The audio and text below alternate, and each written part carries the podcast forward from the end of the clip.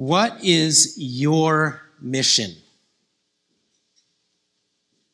What's your mission? What has God called you to do? What is your mission from God? By that, I don't necessarily mean like your life mission that you developed in a seminar or maybe reading a self help book, although it, it might be that and it might intersect with that for sure. And I don't mean so much our corporate mission, which we do have as the people of God in a, in a general sense, but I, I'm today, I think God's word to us is to think about our particular mission in God's world. We believe that as a church. We, we, our mission as a church, you see at the very end, the last page of the bulletin, is we believe God's called us to gather people to Christ, form followers of Christ, and send servants uh, of Christ. Send servants of Christ. We'll pray right near the end of the service, right? In our thank you, send us prayer, our post communion prayer. Send us out. That's mission. Sent one. Send us out to do the work you've called us to do, to love and serve you as faithful witnesses of Christ our Lord. The, the deacon, Susan, will say, basically, get out of here and go do your mission. And we'll say, thanks be to God. Think I will. I'll go do it.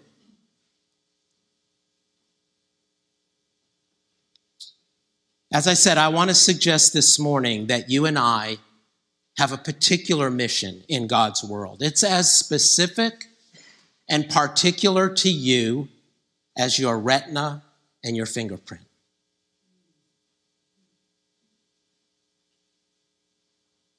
What is yours? Can, can you articulate it in some way or another? I don't mean a priest, a deacon, a teacher, a stay at home mom, a lawyer, an engineer, fill in the blank, a vocation. Vocation's a part of it. But what we're talking about today would be like what particular kind of priest? What particular kind of fill in the blank? And this word is for the retired as well. This word is also for those who are struggling so much, really all they can do is allow others to minister to them. If we're breathing, God has a mission for us, a particular mission in God's world. Maybe to begin to get at it, it's what is the passion to see the world change that you carry? What, what is the vision um, for something better? The unique way that God has prepared you, that God has worked in your life through training, through family, through hurts, through brokenness, through experience, all of that makes your particular mission.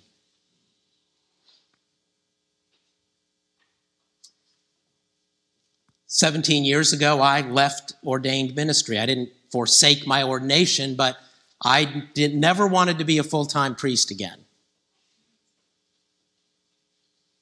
I was still a priest, but through that experience, God made me a particular kind of priest in the last 17 years. In some way, our mission will have similarities with Gideon's, who we heard today, with Peter's, who we heard about today, with Paul, who we heard about today, and with the sons of Korah, who are the purported ones who wrote Psalm 85. In some way, you're called to wrestle with, to fight against the enemies of God. In some way, you and I are called to be fishers of people. In some way, like Paul, you and I are called to look outside of our tribe, our own people that we feel comfortable and safe with. Paul, as a Jew, only like, and like the sons of Korah, in some way, some particular way, we will be called to, to seek God for God's intervention and to testify to the world of how God's mercy and truth come together, how righteousness and peace kiss. Some aspects of that will be a part of your unique calling and mission. So I want to look at the scriptures, mostly Gideon, but I'll grab a little bit at the other ones as well. And here's, here's the basic outline, the basic point, points. God has a mission for you.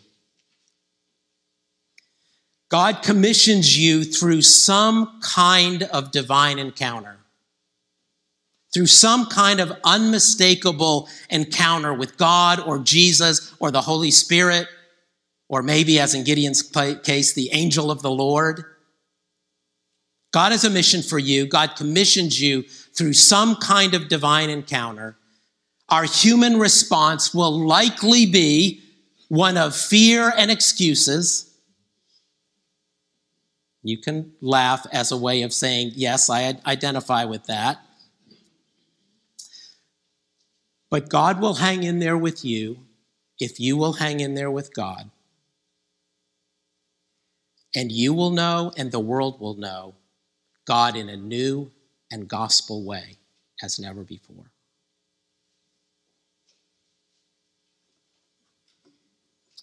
Okay. Gideon. We can't look at all of Gideon's story. It's an awesome story, Judges chapter 6.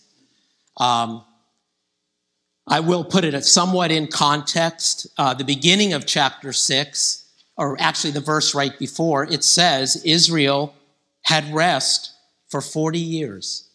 And that was after Deborah and Jael, you know, won this victory.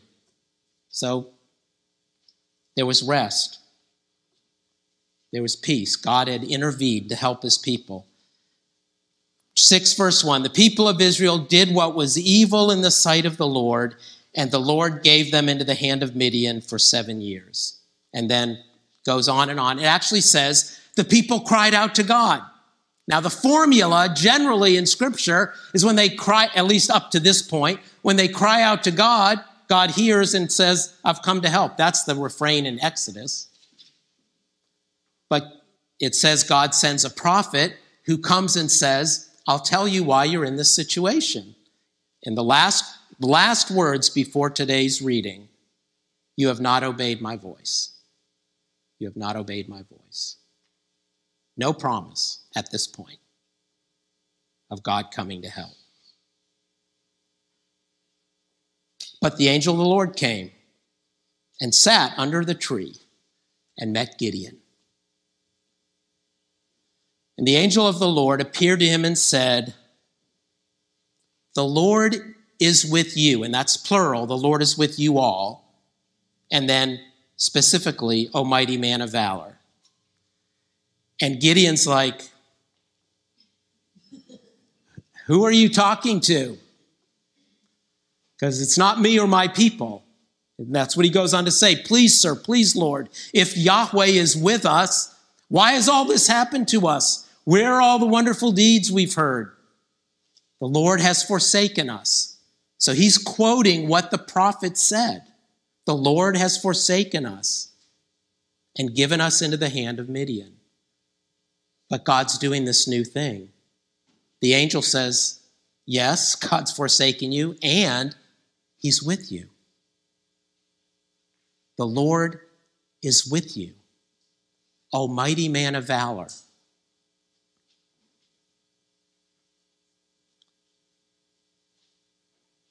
So Gideon puts up his first uh, excuse, his first if.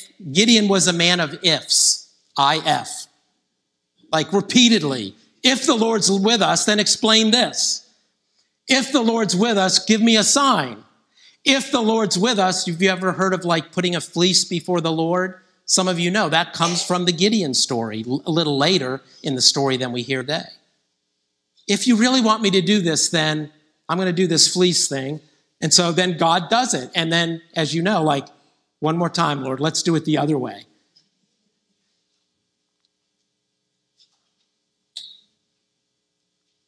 So then the Lord turned, and here's a very interesting thing where we're not going to camp, but this arguably is the angel of the Lord is some sort of pre incarnate Christ appearance. We don't, that's not a ditch to die in, but a lot of people argue that. And even in the, well, I'll stop there. Um, it's, it's pretty neat. If you're interested, if that lands, to, to look into, and we can talk about it. Because it goes back and forth between the angel of the Lord and the Lord. Um, minimum is God speaking to him through this angel. Go in this might of yours and save Israel from the hand of Midian. Do not I send you? And he pushes back again. Please, Lord, how can I save Israel? My clan is the weakest in Manasseh. That's one of the 12 tribes. And I am the least in my family, in my father's house. So I'm the weakest and the least. And the Lord said to him, But I will be with you. So God has said both, I am with you, and I will be with you. And you shall strike the Midianites as one man. And Gideon pushed back again. If now I've found favor in your eyes, show me a sign that it's you who speak with me.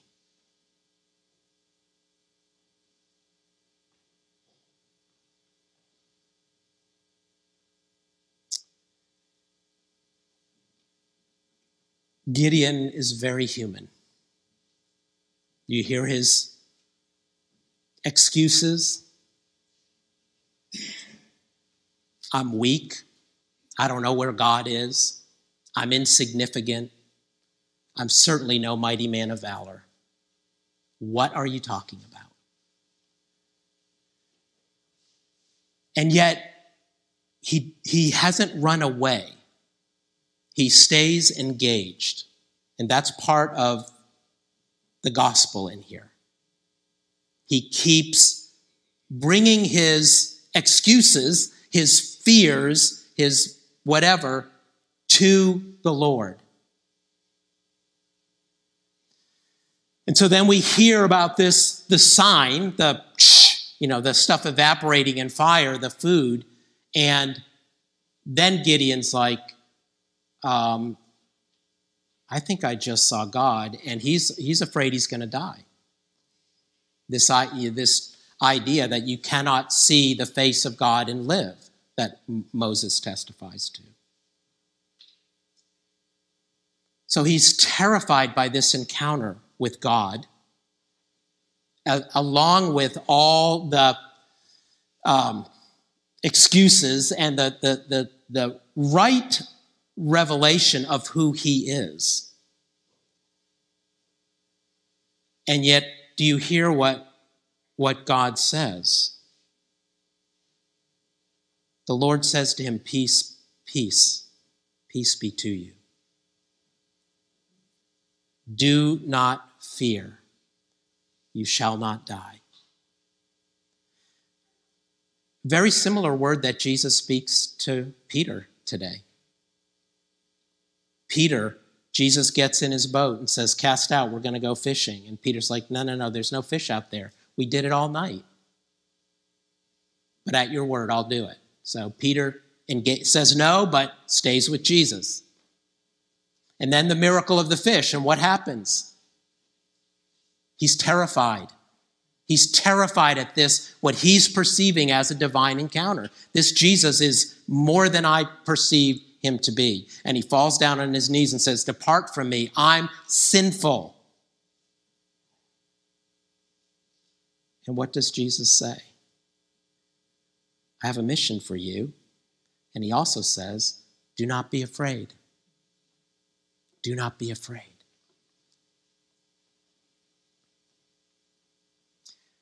God has a mission for you, a particular mission.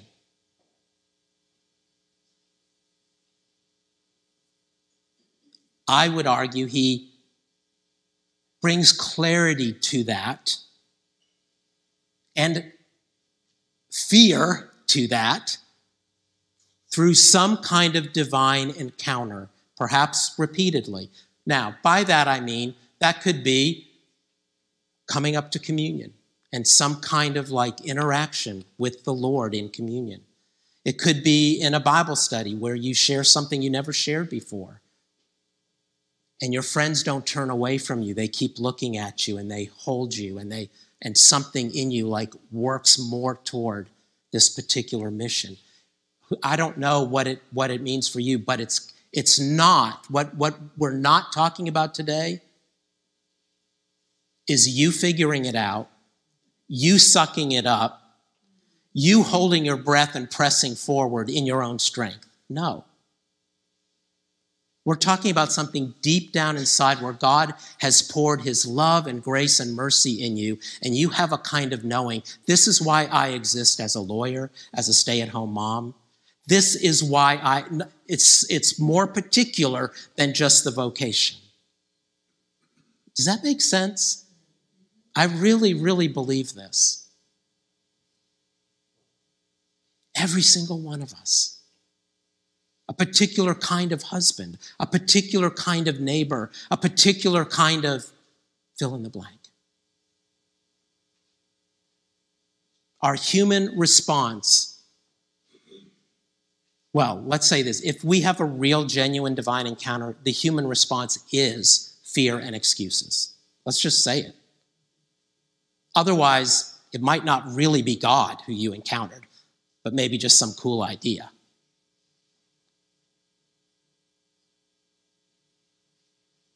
Now, God will not leave us there. That's not who God is. That's what we see. God comes in peace, God comes in loving kindness, God comes in mercy. But where in, in your life is God calling you? And either explicitly or implicitly, you're saying, I'm too weak. I'm too insignificant. I'm too sinful. I'm too unworthy. Did you hear Paul? I'm unworthy. I'm unworthy to be on this mission God's called me to be because I persecuted God's church. Most people, most followers of Jesus at some point or another, if not like all the time, struggle with these things. I'm, I'm least, I'm insignificant, I'm sinful, I'm unworthy. I've done something I, I can't even go to. It's so bad. And yet God's coming and saying, I want you to join me in what I'm doing in my world. It's the too good to be true news. It doesn't make sense. And yet, repeatedly, repeatedly, this is the gospel message. God works through weakness. That's where God shows up.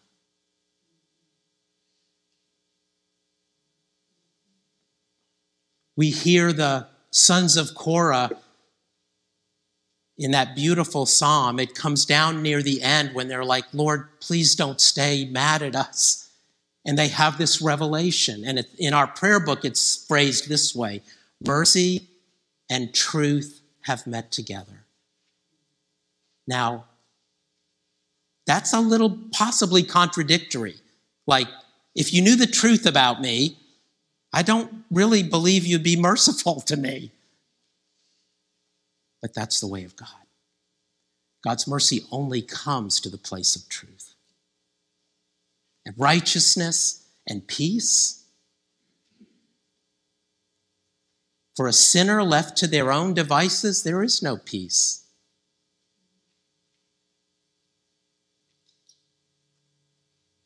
But what we know in Jesus Christ.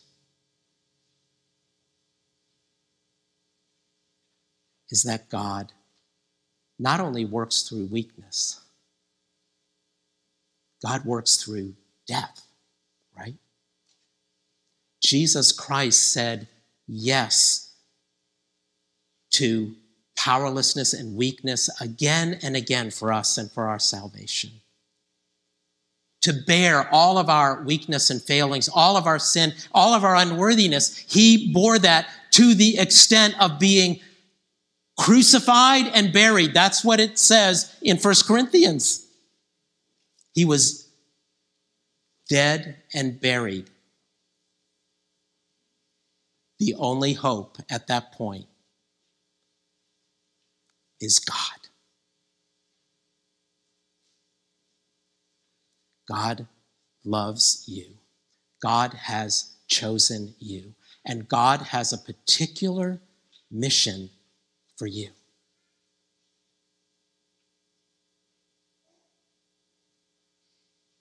I hope and pray you can own that. Because probably you have a pretty good hunch what it is, even if you've never thought about it. And that staying with God in the midst of all the good excuses, you'll find mercy and truth coming together, righteousness and peace kissing. And you'll find that the weak one, who is now the all powerful one, is trustworthy. We can trust him in our mission. Let's do so. Thanks be to God.